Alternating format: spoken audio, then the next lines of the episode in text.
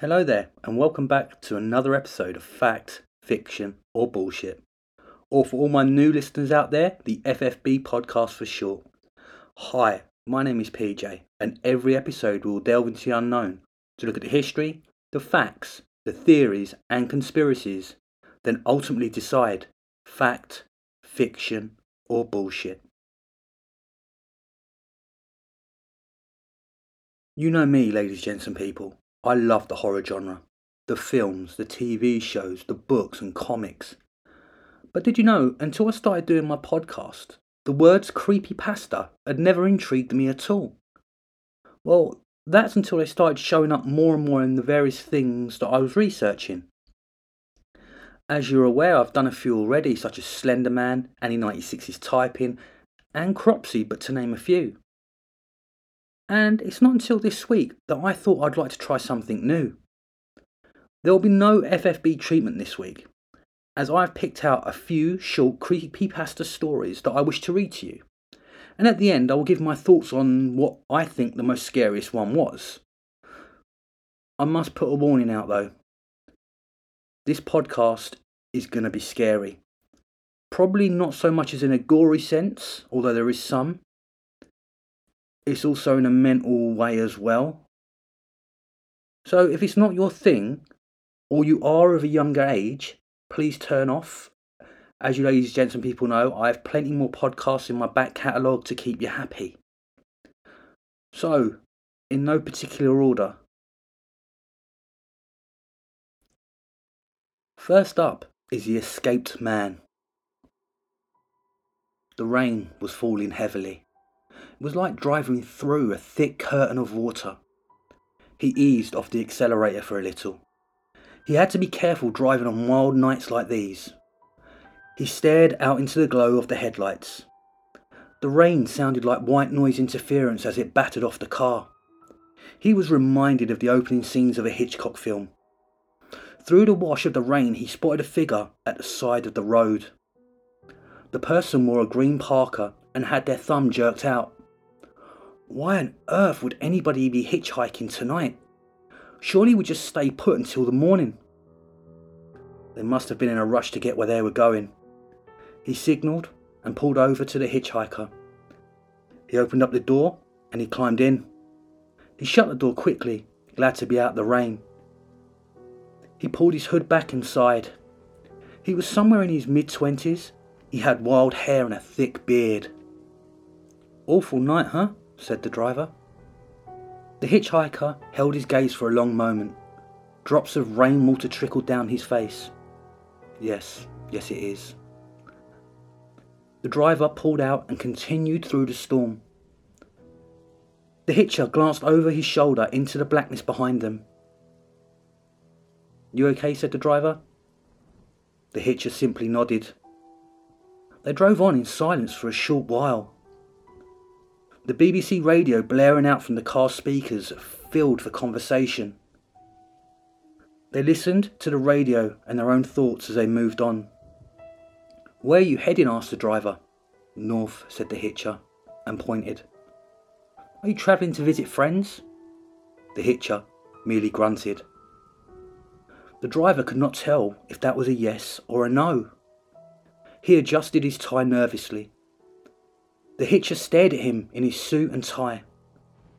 The hitcher seemed scruffy in comparison, in his parka and Pink Floyd t shirt. Do you work around here? asked the hitcher. Yes, said the driver. I was stuck late at the office. You know how it is. No, not really. Again, they drifted into silence.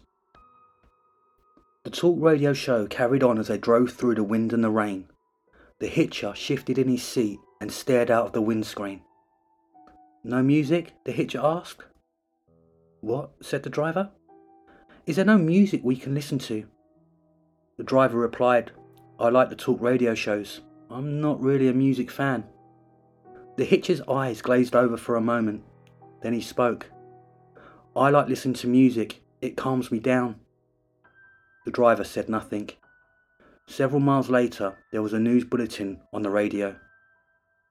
The reporter tried to remain professional as she read out the announcement. We are getting reports that a patient has escaped from a Manchester psychiatric hospital. The man is said to be psychotic and is said to have a history of murder. The hitcher jabbed a finger on the radio panel. Tinny pop music blurted out from the speakers. The driver stared at his passenger, his question unasked. I hate the news, answered the hitcher. It's so depressing. It brings me down. There's never any good news, is there? The driver did not reply. Don't worry, I'm not the killer, said the hitcher, fidgeting with his coat. No, said the driver. I mean, of course you're not. They drove on listening to the crappy pop music and overexcited radio DJs. The rain pounded on the car. What do you do for a living? asked the driver. The hitcher was quiet for a moment. Then he grinned. I'm a writer. Really? How interesting. Have you had anything published? No, not as yet. I'm an undiscovered artist. I'm sure you will make it. What are you working on at the moment? The hitcher replied, I'm writing a novel. What's it about? said the driver. It's about a serial killer, answered the hitcher. The driver did not speak. He flicked the talk radio station back on. A man was rambling on with himself about the changing days his wheelie bin was emptied. Where can I drop you? asked the driver. The hitcher said nothing. When the driver glanced round, his passenger had his eyes closed. He was either asleep or feigning slumber. They drove on through the storm, down the snaking lanes. An hour later, the storm still growled and raged. The hitcher looked out his window. The driver steered the car in silence. Another news bulletin came in over the radio. We're getting more information on the escaped patient. The killer's name is Simon Hughes. He escaped from the Green Pastures Institute earlier this evening. Simon Hughes made his escape by changing from his hospital issue uniform into a suit and tie and pretending to be one of the doctors. He stole a car and drove off. The hitcher turned to the driver. What did you say your name was? The driver replied, My name is Simon. The hitcher stared in shock.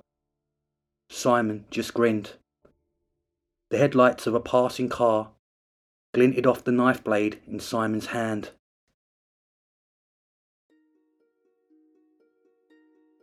Now, on to the next story, which I can promise you, ladies, gents, and people, is as equally as terrifying. It's called licking. My great grandmother lived alone up in the mountains at her cabin. Her husband and my grandfather was dead, so she was there all alone. She only had one companion, and that was her loving dog. They both adored each other, and the dog was a great comfort to her. Every night when she went to bed, the dog would lick her hand to let her know that he was there to protect her. One night, she had gone to bed, and the dog had licked her hand like he'd done routinely every night since her husband had died. But this night was different. She had woken up in the middle of the night because she'd heard her dog whimpering. She wanted to comfort him and let her know that she was there for him. So she stuck her hand out over the bed and she felt the dog gently lick her hand like always. She figured he was just cold and then went back to sleep. The dog's whimpering had woken her up for a second time in the night. Yet again, she stuck her hand out. The dog licked it, and she went back to sleep. This then happened for a third time, and she stuck her hand out, and the dog stopped whimpering, came and licked her hand. She stayed awake for a few moments afterward, and then she went back to sleep. In the morning, she woke up and stuck her hand out by the bed. However, nothing licked her hand. She thought that the dog had already awakened and was just in the front room. She rolled over and got out of bed. But she could hear a drip, drip, drip. She thought the sound was coming from the kitchen. So she went there. She turned all the handles off on the sink. But that wasn't the source of the noise. After checking the sink and its pipes for this dripping sound, she gave up and continued into her bathroom to take a shower. As she got closer to the bathroom door, it was evident that the sound was coming from within. She opened the door. She looked above the bathtub and gasped in utter horror. There, hanging from the light by his collar, was her loving companion. His blood was dripping into the bathtub. She screamed, began to cry. Wiping her eyes and sobbing, she turned and looked into the mirror. In the mirror, she saw the dog's reflection, and written on the mirror, in her dog's blood, with drips and streaks hanging down from each letter, were the words Humans can lick too. You can see now, ladies, gents, and people, while my sleep pattern for Monday night didn't go according to plan. They were both truly terrifying in their own right. The twist in the first one was so left field, it completely stunned me. And as for picking up a hitchhiker, it's a nope from me. As for the second, I don't think I'm ever going to sleep again with my arm hanging down. I do have a question though. If you see that message on the mirror, would you go back into your bedroom and look under your bed? Wow, that, that's a question and a half, right? Ladies, gents, and people, I love doing this episode. Like I said, it was something different, and I think I'm definitely going to be doing it again at some point. I just hope that I haven't scared you too much. Truly terrifying that, I can promise you, ladies, and people. However, I do want to say thank you for carrying on supporting me. Thank you for carrying on listening to me. Thank you for spreading the word. The views have gone up phenomenally over the last past couple of weeks, which is great. I just want to say carry on sharing it if you can. Carry on following the podcast. That really helps. If you can give me a couple of stars review, that, that would be epic as also. Ladies, gents, and people, look after yourselves and each other. Until next time.